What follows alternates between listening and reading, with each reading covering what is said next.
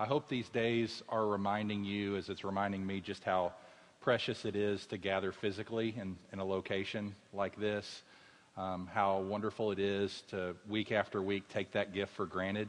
I know I take it for granted. I just expect it will be here and that it will come and, and we'll always have it. And uh, in this season, may we be reminded that, um, that this, this is a life giving thing, um, that God has intended the gathering of his people to be uh, a, a life giving encounter with Himself and with each other. And so may this increase your longing for when we're able to be restored to fellowship with one another again and able to gather in the same place and, and see each other's faces and, and hug each other and um, pray for one another and encourage one another. I, I know I'm excited to get back to those days, and may the Lord speed it so that we're able to do it soon. But in the meantime, uh, praise Him for the gift of technology and for the gift of being able to connect with one another in these ways. And, and this morning, what I want to do is, is preach um, a sermon on chapter 3 of Titus, which Larry just read for us, um, and give us some perspectives on what we're all dealing with in these days. And so we're going to get a little bit away from Exodus chapter 33, but we'll come back to it, Lord willing next week. But this, this week, since we're all thinking about it, it's, it's all over our news media, it's all over our, our timelines, on our Facebook pages, on social media, on everywhere you turn. Um, we're being reminded of this, even in the way it's, uh, it's uh, causing our lives to be disrupted and changed and altered. And so, pray that this morning we would be encouraged and given perspective for how to think through issues like this. Obviously, Titus chapter 3 is not dealing with a pandemic. All right, he's not talking about uh, an island. Uh, he is writing, uh, Paul is writing to Titus, who's on the island of Crete, but Crete is not facing a pandemic. Um, rather, they're facing a, a need in which Titus is writing, namely the establishment of a local church and several local churches there, and to bring them under order. But what's interesting here in this chapter is the things that he says that are good for us to hear. For instance, in chapter 1, he says, remind them.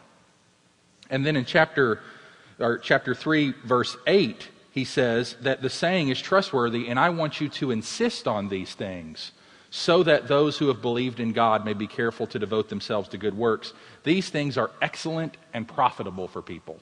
So I really can't think of a, a better passage to think about. These are things we need to be reminded of, whether we're facing a pandemic or not.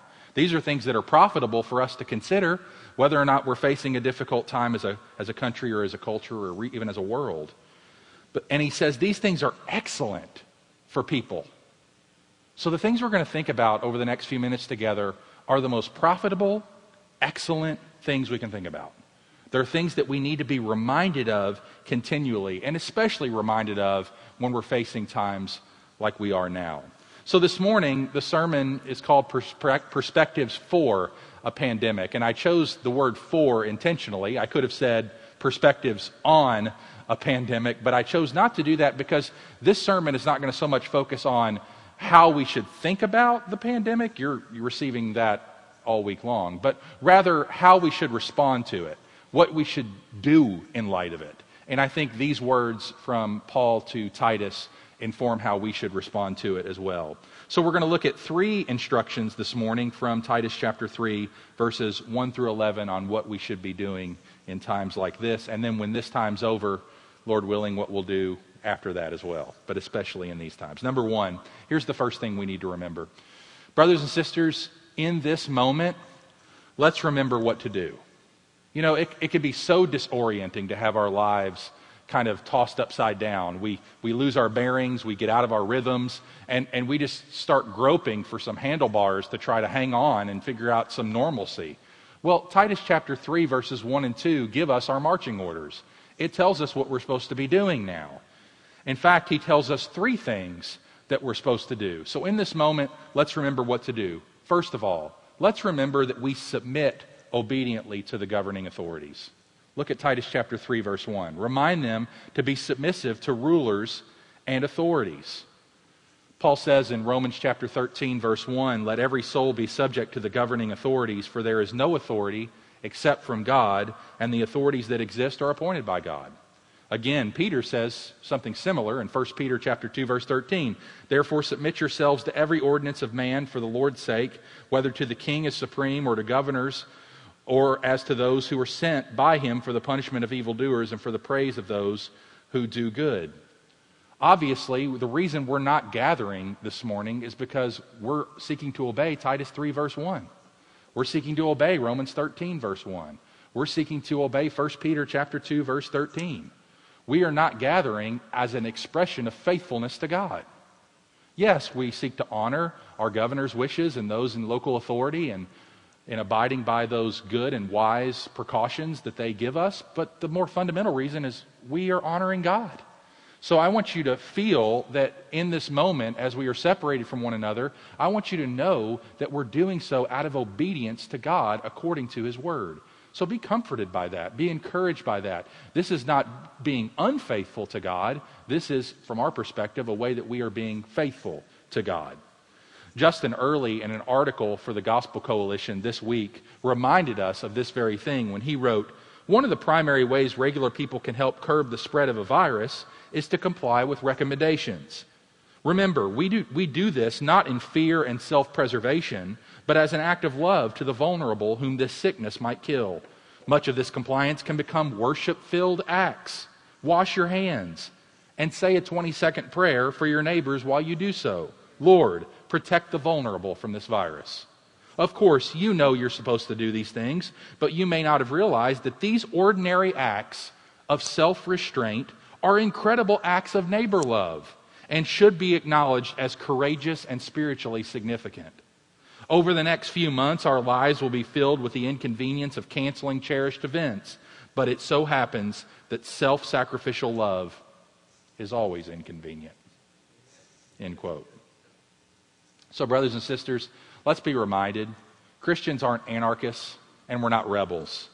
We do not subvert the government or disobey the government unless doing so would bring us into direct conflict with the commands of God, according to Acts chapter 5, verse 29. In that case, we must obey God rather than men.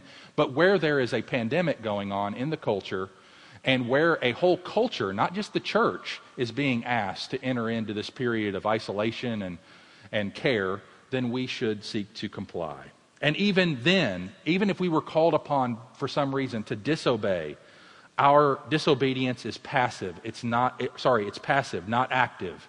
And we willingly accept the consequences of our actions in those situations. So that's the first thing we must remember to do. As an act of faithfulness to God, we submit obedient, obediently to the governing authorities. Second thing we should be reminded of and remember to do in these days is we speak gently.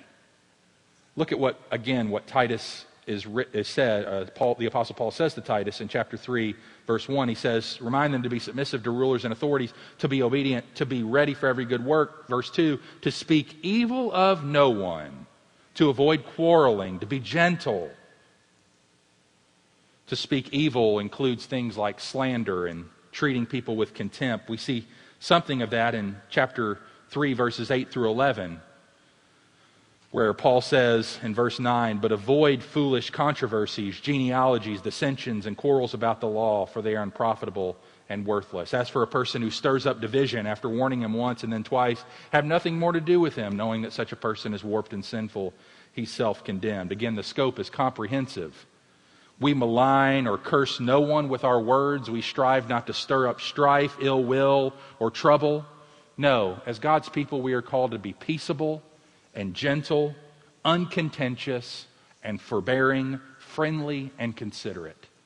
We exercise our duty out of a life governed by God's wisdom, and we want to be concerned with sweet reasonableness toward everyone that refuses to hold a grudge and that, that seeks to give others the benefit of the doubt. You know, in these days especially, a lot of Christians have a lot of different opinions about what's going on. A lot of churches think differently about this. And you know what? That's okay. Last time I checked, this is the first time we've, in our generation, ever had to encounter something like this. So we're all feeling our way through, seeking to do so faithfully. But let's remember, as we go about this, to speak gently to one another and about one another. Let's remember to focus on the, the fact that Christians are going to respond differently to all the things that have come and will come. A few points on that as by way of application for how we can speak gently in these days. Number one, let's remember loving our neighbor is going to look different for different people. Some of us will interpret loving our neighbor as a command not to step foot outside of our home for two months and abstaining from all of life's necessities. Others will feel that love for neighbor compels them from time to time to get face to face with church members, even if it's really mask to mask or as a time of keeping comfortable social distance. The former person may indeed struggle with fear and have an underlying idol of health, but the latter may struggle with submission or having under, an underlying idol of independence. But both genuinely feel they're trying to honor the commands and wisdom of Scripture. So we can be charitable with one another, even if we come to different conclusions about how to love each other in this time. Number two, people will have different interpretations uh, about the statements that are made by our government and the CDC and the World Health Organization. I mean, what does government submission look like in these days? And am I supposed to obey recommendations or am I supposed to obey regulations? For now, let's recognize that obeying government recommendations isn't always interpreted by everyone the same way. And so we should be careful how we react to, to those things and let other people see things differently than we do. Number three, let's make our decisions without maligning those who make different ones. If some churches around the nation feel they have the grounds to meet on a Sunday morning in a small gathering or taking proper precautions and seeking to do all they can to stop the spread of the coronavirus, it's important that they don't see their perspective as the only faithful one. Also, if others decide to cancel their Sunday worship gathering like we've chosen to do, we need to be careful with declaring our choice as the obvious one or the only possible biblical decision that someone could make in order to obey civil authority. Now, that time may certainly come and seems to be increasingly coming where physical gatherings will be less and less uh, recommended and more regulated, at least for the time being. But in, the, in this interim time where we're still trying to feel our way through, let's give each other grace and space to obey the Lord. Fourth and finally, on this topic of speaking gently, let's be wise on social media, brothers and sisters. It isn't the time where we need armchair epidemiologists voicing opinions on stats. This is a time when we need to give deference to experts and importantly, not cloud the air with misinformation. Let's love our neighbors by sharing important information. Don't harm them by being unwise about what you share. It's helpful to share and footnote reliable things, but it's harmful to circulate hearsay. In fact, Ephesians 4:29 says to not let any unwholesome talk. Unwholesome talk doesn't just mean cursing. Unwholesome talk means things that may not be true. So let's not let any unwholesome talk come out of our mouths, but only what is helpful for building others up according to their needs, that it may give grace to those who hear. So before you share something on social media, love your neighbor by taking a few minutes to at least read the whole article, or better yet, do your best to verify it's coming from a reputable source. Now, I don't say that because I think we're guilty of some gross negligence in that area. In fact, I don't think that at all, but I'm just giving us uh, um, ideas and ways to think as we as we walk through this together. I'm not not responding to anything I've seen whatsoever. So if you think it's your post, it's not your post. Okay.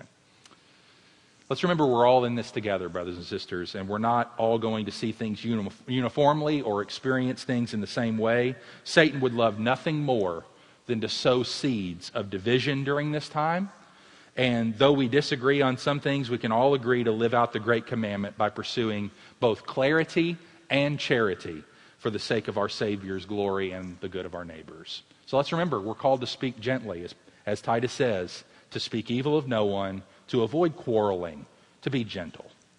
Thirdly, and finally, under this first point about in this moment what we're supposed to do, let's remember to show humility. Look again at chapter 3, verse 2, where Titus says that we are to show perfect courtesy toward all people showing, demonstrating perfect courtesy has the idea of humility and meekness attached to it. Humility sums up well all of Titus' instruction so far. Only if we are humble, only if we actually take word from outside of ourselves can we operate like this. We, only humble people can be submissive. Only humble people can seek to be obedient to others. Only humble people can be eager to serve and share. Only humble people will refuse to speak evil. Only humble people will avoid quarreling and being gentle.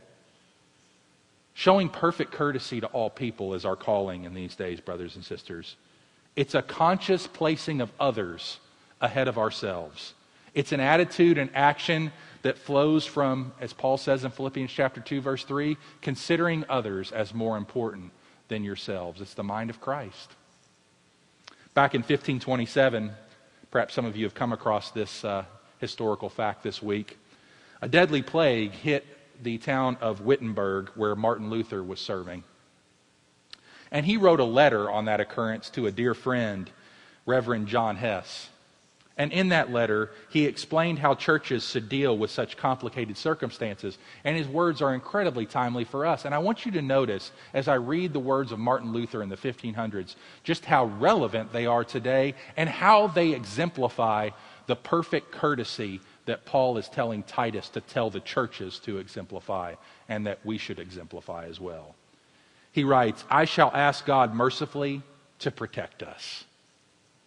Then I shall fumigate, help purify the air, administer medicine, and take it.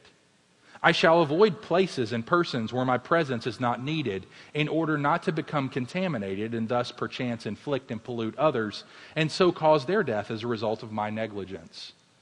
If God would wish to take me, he will surely find me and I have done what he has expected of me, and so I am not responsible for either my own death or the death of others. If my neighbor needs me, however, I shall not avoid place or person, but will go freely, as stated above. See, this is such a God fearing faith because it is neither brash nor foolhardy and does not tempt God. End quote. So that's the kind of realistic faith we want to have. It's not brash, it's not blind faith that seeks to just operate outside of God ordained wisdom, but neither is it foolhardy and reckless. Rather, it's prudent and wise, governed by love of neighbor and love of God. May God grant us to have such perfect courtesy among the people we are called to live and serve in these days. So that's the first thing we need to remember in this moment. In this moment, let's remember what to do. We submit obediently, we speak gently, and we show humility. Number two, in this moment, let's remember who God is. Let's remember who God is. Brothers and sisters, God doesn't change. He doesn't need updates. He doesn't go out of date. He doesn't get better. He doesn't depreciate. He is forever and will be the eternal I am. He is perfect and he is self sufficient. And his promises are as true and fixed as his character. Brothers and sisters, as the news has changed moment by moment throughout this entire past couple of weeks, God has not changed at all. His promises haven't changed. God's sovereignty over the world never wavers. From our perspective, the world might seem like a series of dumpster fires in these days. But God assures us that He is enduring in His power, in His presence, and in His purpose, even, maybe especially, in the midst of messes. As our brother Jim reminded us on the front end of the sermon, the truth of Psalm 46 that God is our refuge and strength, a very present help in times of trouble. And that psalm concludes with this reality in Psalm 46:10, "Be still and know that I'm God. I will be exalted among the nations, I'll be exalted in the earth." And let's remember that no matter what happens, brothers and sisters, our greatest problems are already solved. If God has met our deepest need, which we're getting ready to talk about here in Titus chapter 3, verses 3 to 7, if God has met our deepest need, namely our salvation, He will much more provide for us all the other lesser needs that we have. This is His promise according to Romans 8:32. If God did not spare His own Son, but delivered Him up for us all, how will He not also, along with Him, graciously give us all things, all things that we need in this life. It's an argument from the greater to the lesser. The greater thing being our salvation, the lesser things being the things of this life that we need. So, the way that I think we could be encouraged and the way that we are encouraged in this passage is to be reminded of the greater things that God has done for us. Because it's the greater things and being reminded of those greater things that God puts the lesser things in perspective. And we think, wow, if God did all that for me, I'm going to be okay. I'm going to be okay these next several weeks or months. So let's rehearse the greater thing that God did for us. Look at verse 3. For we ourselves were once foolish, disobedient, led astray, slaves to various passions and pleasures, passing our days in malice and envy, hated by others, and hating one another. Brothers and sisters, at one time, we were hopeless. We were in a hopeless condition. That was the character of our lives before God. We might not have seen ourselves that way, but that's how God saw us. We were foolish. We were disobedient. We were led astray. We were slaves to various passions and pleasures, and we were passing our days, not living our days, not investing our days, but passing them, wasting them in various passions and pleasures and in malice and envy, hated by others and hating one another. As Ephesians chapter 2, verses 1 through 3 put it, we were doomed, we were dead, we were depraved.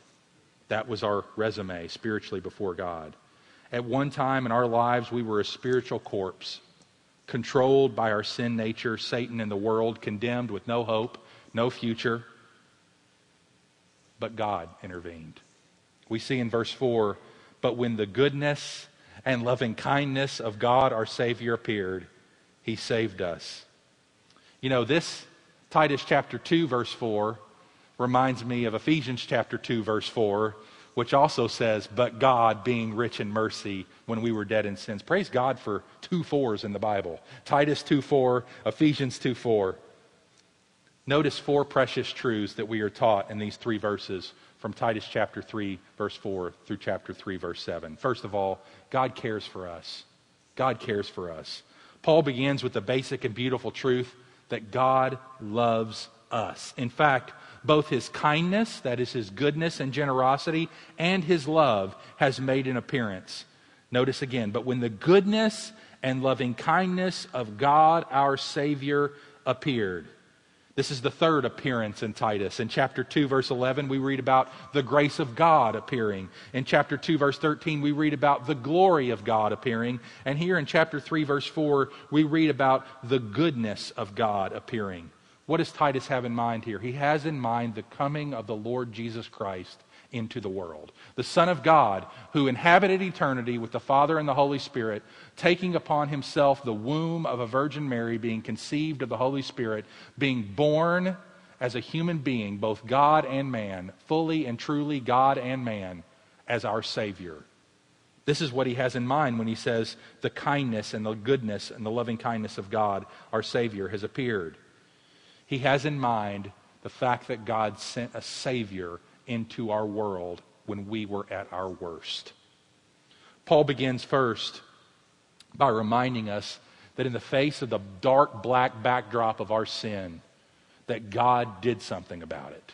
Far worse than a virus, far worse than a plague, far worse than anything that might rock our planet is the spiritual death that we are born into by virtue of our union with Adam. We are born separated from God and in need, desperate need of a Savior. And unless God sends a Savior, we are without hope and without God in the world. But chapter 2, verse 4, chapter, sorry, chapter 3, verse 4 of Titus reminds us that when we have at our worst moments no hope, God in Christ has sent a light into our world. God cares for us. Secondly, I want you to see God changes us. Look at verse 5. He saved us, not because of works done by us in righteousness but according to his own mercy by the washing of regeneration and renewal of the Holy Spirit. This is perhaps the greatest verse in the scriptures on the doctrine of what we call regeneration, new birth, new creation. The new birth that's experienced by those who have repented of sin and put their trust exclusively and completely in the Lord Jesus Christ. So, Paul begins first by telling us how this regeneration did not happen. How did we not get saved? Well, we didn't get saved because we contributed goodness to it. How could we? Chapter 3, verse 4 says we didn't have any. Or chapter 3, verse 3, rather. says we didn't have any. We were foolish. We were disobedient. How could we offer anything to God by which we could be saved? But no, God tells us here that He saved us not because of works done by us in righteousness. His words could not be more plain. Salvation is not earned. Maybe you're out there watching and you've joined us on this live stream, and this coronavirus and everything that's going on has shaken your life up. It's caused you to rethink what you're living for and how you're living and eternity. This is a gift from God in this moment to you. This sense of uncertainty and difficulty and, and what's next and not knowing the future, I'll commend you this morning to the Lord Jesus Christ. That He is able to save you right where you are this morning by crying out to him. And it's not because you, you, don't, you don't work on being a good person. You don't need to make any resolutions in these days. Oh, oh Lord, if you'll just let this virus pass, I'll be a better person. I'll start going back to church. I'll, I'll, I'll do the things I know I'm supposed to be doing. I'll read my Bible. Look, all those things are good. You should go to church. You should read your Bible. But don't put the cart before the horse. You need to come to Jesus Christ and cry out to him and ask you to save you from your sins, and he'll do it. And you don't have to perform for him, you don't have to offer him any works done by you in righteousness. Rather, he will save you freely according to his own goodness and mercy. That's all you need to do. Regeneration is not something you can work up. We were all dead spiritually, without a heartbeat, no pulse, nothing. The walking dead is what we were, spiritually speaking. But on your best day, you had nothing in that state to give God, and neither did I. We can't work our way into heaven, but according to God's mercy, coupled with his kindness and with his love, he saved us. That is, he delivered us from slavery to sin and rescued us from death and hell and wrath and the grave. And it was according to his own loving kindness. It was the, according to his own son that he gave when he appeared 2,000 plus years ago. Now, notice that's not that's how he didn't save us. So how did he save us? Well, not again in verse 5, not because of works done by us in righteousness, but according to his own mercy, by the washing of regeneration and renewal of the Holy Spirit. Regeneration is an absolute miracle, brothers and sisters. Regeneration negatively is the cleansing away of our sin and the renewing of our hearts and our souls positively by the Holy Spirit. Regeneration, regeneration, washes us, it makes us clean through the new birth. The imagery of washing has nothing to do with baptism, for it's the Holy Spirit who is washing us, not externally, but internally, that we are being cleansed. Now, granted, we, we profess that baptism and we go forward in baptism in obedience to Christ's command, but that is not what saves us. It's this regeneration and washing and renewal of the Holy Spirit that does. So, first of all, God cares for us. Second of all, God changes us. Third, God comes for us. God comes for us. Look at verse 6. Whom he poured out, that is the Holy Spirit, whom he poured out on us richly. God the Father pouring out the Holy Spirit richly on us through Jesus Christ our Savior. God is generous when He gives us His Spirit. His Spirit comes and takes up residence in our lives. When we cry out to Christ for mercy to save us, we're not left with just a pardon certificate for heaven. We are, we are given a third person of the Trinity to live in our lives, the Holy Spirit of the living God. God comes and takes residence in our life. He comes for us. He's poured out His Spirit on us abundantly, generously, richly through our Lord Jesus Christ. God's not just content to forgive your sins, He wants to make you His home. So God has come for us. Fourthly and finally, God comforts us. Look at chapter 3, verse 7. So that being justified by His grace, we might become heirs according to the hope of eternal life. To be justified means to be declared righteous. It means by virtue of the imputed righteousness of Christ given to us by faith alone, we stand before God just as if we'd never sinned. In fact, just as if we'd always obeyed. We're not made justified, we are declared justified. And how did we receive this legal acquittal, this forensic standing of righteousness before God? Paul adds, that it was his kindness that moved us to save move him to save us. It was his love that moved him to save us. It was his mercy and it was his grace that moved him to save us. So we are given a picture here of a full salvation that god gives us in christ. This is our greatest need. We need to be acquitted. We need to be declared innocent We need to be transformed. And all of that is made possible by the Father through the Son in the Holy Spirit. And Titus makes it, God, Paul makes it abundantly clear to Titus here and makes it abundantly clear to us that this is our greatest need. And that as we think about this God who has done all this for us, will he not meet our lesser needs? Will he not see us through these perplexing and trying and bizarre and difficult days? Surely he will. He, having saved us, having regenerated us, having justified us, having redeemed us, he now comforts us with a word about our future. We are heirs. If you've put your trust in Christ, you're an heir right now in hope. It's not yet here. Notice he says, we're an heir according to the hope of eternal life. It isn't yet here. Now, as believers, we do presently have eternal life by virtue of union with Christ and the indwelling Holy Spirit. But nevertheless, our full and final hope has yet to be realized. But there is no question that this inheritance is going to be received. If God's done all that, will he not fulfill his promise to bring us to the hope of eternal life? As the work of our triune God, the Father, the Son, and the Holy Spirit have signed, sealed, and settled this issue. So that's our hope. And it's in that hope that we face these days together. So, brothers and sisters, in this moment, let's remember who God is.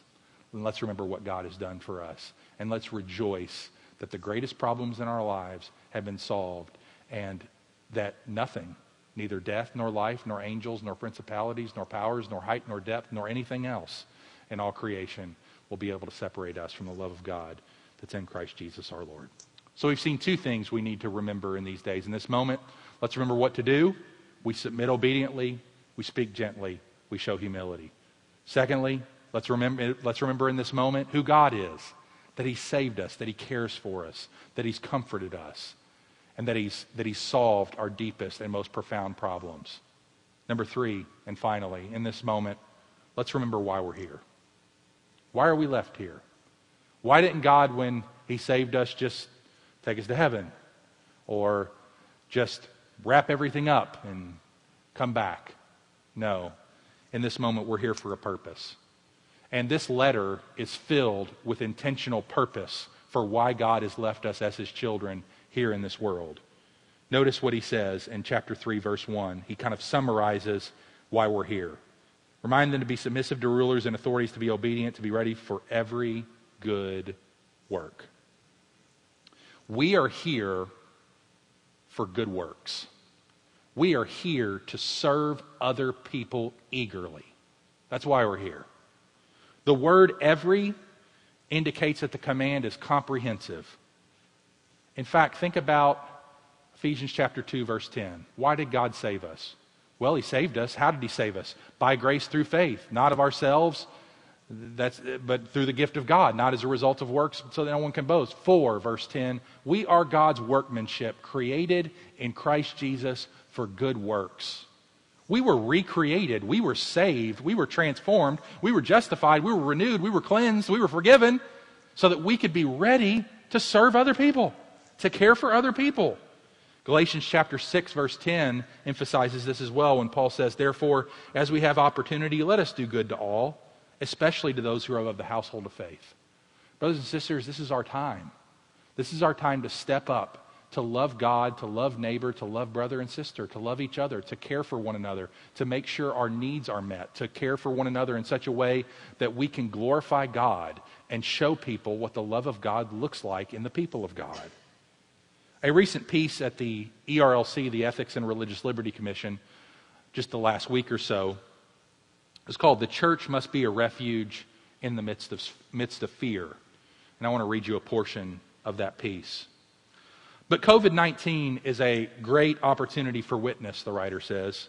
Our communities are full of scared people. Depression, anxiety, and suicide are all likely to spike in the next few weeks. I can guarantee you of this COVID 19 comes paired with a mental health epidemic. Bereft of community, the outdoors, work, and school, individuals and families will face unprecedented assaults on their minds. The church must respond.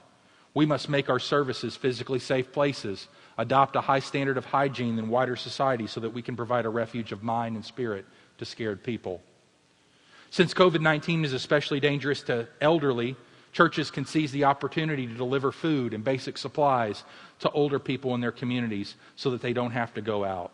This will save lives, minister to the spirits of these dear brothers and sisters, and be a witness to all their watching neighbors. Brothers and sisters, I just pause the quote just to make this application. If any of you out there are in need, um, or if you have family or friends or neighbors who are in need, we have already had people in our own church reach out to us eager to meet those needs. They've contacted me. I'm sure they've contacted our other pastors and deacons saying, hey, what can we do? Is there anything we can do? We have people on a waiting list waiting to serve you and help you. If there's a need you have, feel free to reach out to our deacons or our elders, and we will seek to do what we can to minister to your needs in this time. Continuing with the quote Since COVID 19 will lead to school cancellations, Christian families can organize parent chairs for small groups of kids and use these as opportunities for discipleship in the home, which has proven to have an immensely fruitful effect. I want to make this application to you, brothers and sisters. Don't waste this time at home with your kids. Don't waste it. If you have a young family or an older family, invest this time in relationship, invest this time in worship, invest this time in Bible reading, invest this time in prayer, invest this time in conversation, invest this time in fun. Do all of that. But make sure that this season where the Lord has called us to be together in a more intentional, protractive way, don't waste it. Invest it. Parents, you are the greatest influence in the lives of your kids. And so we, we, we pray that you would pour yourselves into your kids in these days. Read the scriptures to them. Point them to Jesus. Remind them of God's purposes. Remind them of God's goodness and call them to trust in Him alone. This is a great moment for you as parents. We, we, won't, we won't get an opportunity like this, Lord willing, much more to, to have our lives transformed in the way they're being transformed and our schedules thrown off and all those things you wish you had time for. Oh, I wish we had time where we could just read, sing, and pray. Well, now you got time to do it. Read, sing, and pray. It's not all you have to do. Play games, build puzzles, have fun. But don't forget to read, sing, and pray with your kids. Finally, the quote concludes Since COVID 19 will cause many people to be afraid, Christians can, when appropriate, meet friends for dinner or coffee and talk about fear and the God who casts out all fear. We can explain that we're just as afraid as everyone else, that we aren't really very brave people, but Christ died for us. Whom shall we fear? COVID 19? Hardly. So that's the end of the quote. But let's be reminded, brothers, that we need to be ready for every good work. Sisters, since shortages of basic commodities are a guarantee, we can set an example of generosity to our families, to our church, to our community. Christians have been showing generosity for a long, long time. In the days of the ancient church, Justin Martyr wrote this quote, We who used to value the acquisition of wealth and possessions more than anything else now bring what we have into a common fund and share it with anyone who needs it. I mean, that's as old as Acts chapter 2, right? The people who, the, the, people who were first hearing the gospel on the day of Pentecost, that entrusted themselves to Jesus, that repented of sin, that were baptized, and were added to the church, they devoted themselves to caring for the church, to giving, to making sure that, that, that in the face of immediate persecution and social isolation that they were forced into, that they shared everything in common. Acts 2 42 through 47. They sold land and the proceeds and laid it at the apostles' feet for use to bless the church in Acts chapter 4 and 5. And they even arranged in Acts chapter 6 for the distribution of food. So, brothers and sisters, this is who we are as the people of God. So, we need to be generous in these days, generous with our attention, attention to our fellow church members, our brothers and sisters that we love and that are, that are, that are family. Make sure we contact them. Reach out to your friends. Reach out to those in your small group. Reach out to those in your family. And reach out to those who are close to, you're close to in church. And check on them. Make sure they're doing okay. Be generous with your supplies.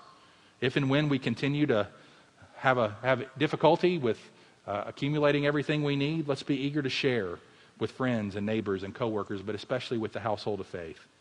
Let's be, we're going to be generous with meeting needs. We know some of you in our church have faced job loss, have faced difficult financial strains, we, we want you to make those needs known to us. We want to care for you in this time.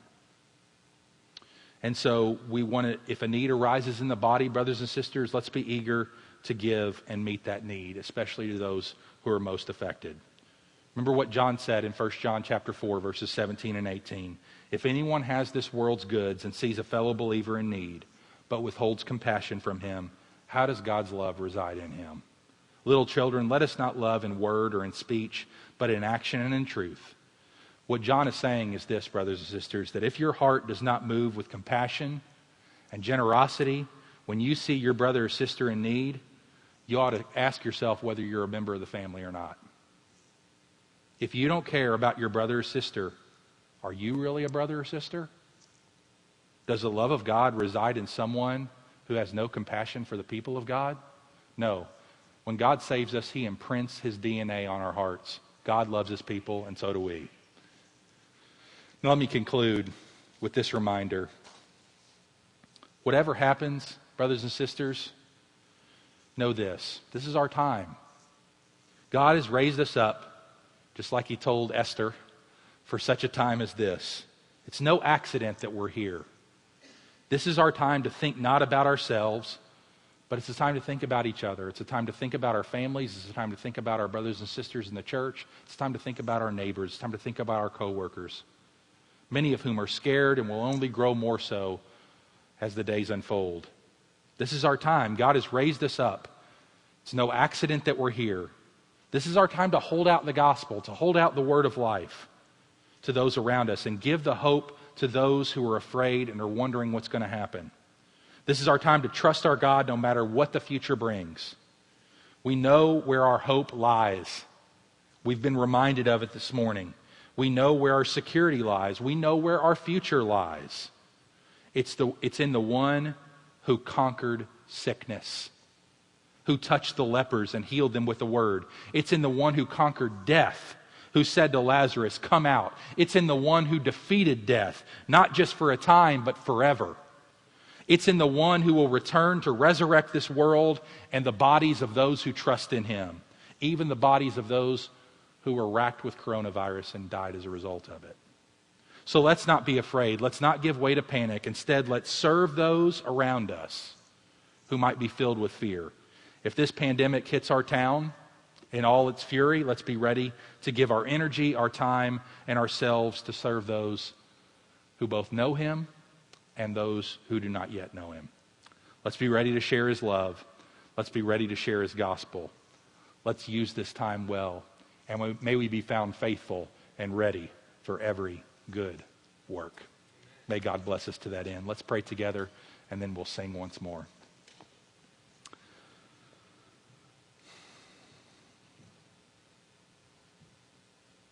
Father, how grateful we are to be reminded this morning that your word is true, that your word is relevant, that your word speaks in the midst of our moment and reminds us of what we are to do, of how we are to live, of what we are to think, and how we are to behave. In this moment, Father, help us to remember what we're to do. Help us to remember to obey and submit obediently, to speak gently, to show humility to all. Help us in this moment to remember what you've done for us, that you've come after us, that you've saved us, that you've changed us, and that we have a future hope awaiting us. And in this moment, while we're here, let us remember why we are to love you, to serve others, to be ready for every good work. Make us ready.